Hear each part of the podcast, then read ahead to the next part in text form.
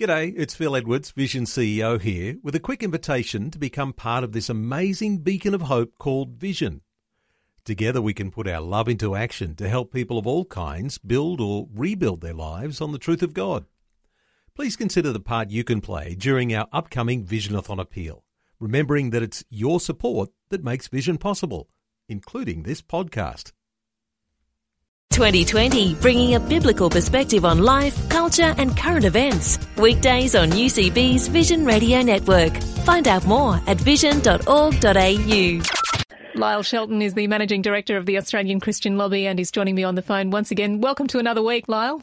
Thanks, Tracy. Good to be with you. Well, there's certainly plenty to talk about. We've seen uh, big counter-terrorism raids take place over the last week or so in uh, in various parts of the country, and it's led to a crackdown at the security at Parliament House. Tell me what you've noticed, because the ACL's offices are actually at Parliament House, aren't they? Well, our offices are a five minute drive, less than a five minute drive from Parliament House, Tracy, and uh, we're up there quite regularly, of course, uh, liaising with parliamentarians, and, and, I'll be up there again today.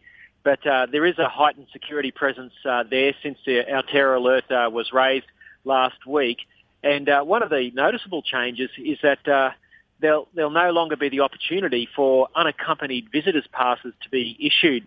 And that means that people going to Parliament House to see an MP can no longer get signed in and then once finished uh, their business be allowed to wander the corridors of Parliament House unaccompanied. Uh, so that's that's a pretty big change. I guess it is, but it surprises me in the first place that people were actually allowed to wander around unaccompanied.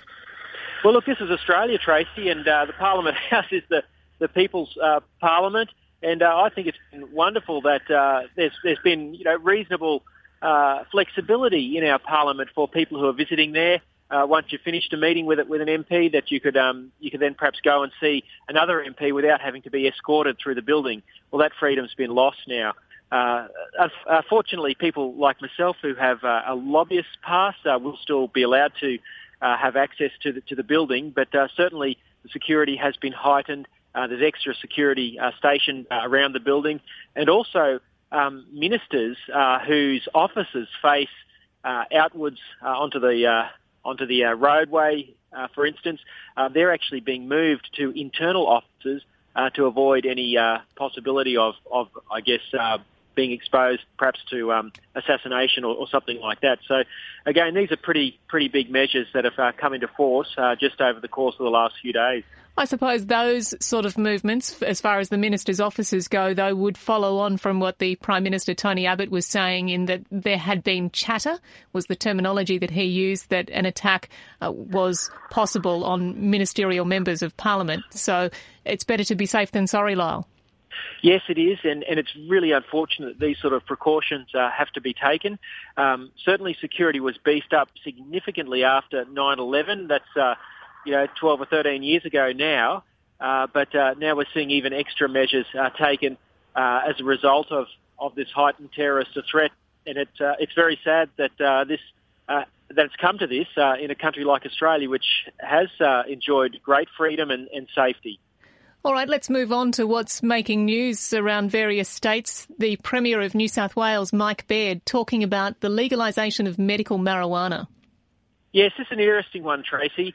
Um, I see no issue with uh, with making um, marijuana available for medicinal purposes, provided it has gone through uh, normal controlled scientific trials to uh, assess the efficacy of its uh, medicinal properties. Um, for instance, we know that uh, there's ingredients of heroin that are used uh, in morphine, for instance, um, opium, uh, opiates from opium. Opium are used in uh, in medical drugs as well. No problem with that, but we don't allow the smoking of opium, for instance. We don't allow the injecting of, of heroin. So, so long as um, that it's done in a scientific way and that this is not some sort of backdoor means to uh, normalise the recreational use of cannabis, which is a harmful drug, uh, I see no issue with it. Yes, but we certainly uh, don't grow opium in our backyard either, and I think he's leaning in that direction, isn't he, the Premier, saying that perhaps growing it could be an option for those who require it? It seems like that, Tracy. Um, in one of the proposals that Mr Baird put forward last week, he proposed, and it's just a proposal, that uh, terminally ill people who are registered as terminally ill uh, would not be uh, fined or criminalised for possessing marijuana. Now that seems to leave the door open, as you say, to them uh, growing their own marijuana or at least obtaining it illegally uh, so that they can um, make use of it and self-prescribe it. Now, now that's not on. Um, if, if this is truly a medical issue, uh, marijuana or cannabis should only be prescribed in a medical way by a doctor once controlled trials have been done in the way that any other drug would be tested before it's allowed onto the market. Yes, and I've seen some comment from the AMA, the Australian Medical Association, saying that there are much more effective drugs available than marijuana.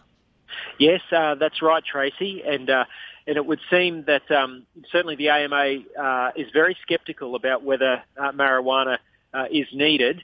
Uh, but look, let's let's let the scientific trials occur, and uh, if if they uh, uh, can prove that there's a benefit through medicinal use of marijuana in, in, the way that any other drug which has been tested is made available on the market, we'll, we'll let let it go through that process. But I do worry, Tracy, that often uh, medical marijuana is pushed by the same people who are continually pushing for the liberalisation of what is a very harmful uh, drug. Yes, and I think you don't want to see the blurring of the lines here where that could be the case, where people would have ready access to it. And I think, as you've alluded to there, that could be a danger. a real danger, Tracy. I think uh, many of us, uh, I certainly have uh, a number of friends who, uh, unfortunately, in their younger days, smoked marijuana done incredible damage to their brains. Uh, one of my friends is dead as a result of uh, a poor judgment call after his brain was severely damaged by smoking marijuana. This is something we certainly do not want to see uh, legitimised uh, for recreational use in any way, shape or form.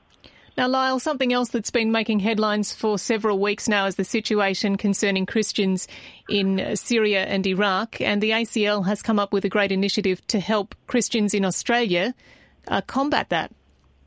Yes, Tracy, we've, we've been concerned along with uh, church leaders uh, from lots of different denominations for some time that uh, there's just not the awareness that there should be of the persecution that's been taking place uh, in the Middle East, uh, particularly in Syria and, uh, and more recently in northern Iraq. It, it, really took the gruesome um, photographs of a, of a, little boy holding a severed head to really wake us all up. But the reality is that Christians in Syria particularly have been suffering for the last few years of that uh, civil war.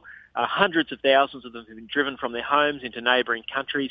Uh, it's an absolute disaster, and uh, this has been uh, all uh, at the behest of the the radical extremist Islamist groups that are operating there. And so we want to see uh, a greater level of awareness and solidarity with those Christians and other persecuted minorities uh, like Yazidis and even Muslims that are being persecuted. And so uh, Sunday, November the 2nd is being designated as Solidarity Sunday uh, for churches to give over a portion of their service, not the whole service, but just a portion for prayer and solidarity, and then uh, seeing if we can raise awareness in our local media uh, about what is happening so that the wider community can see.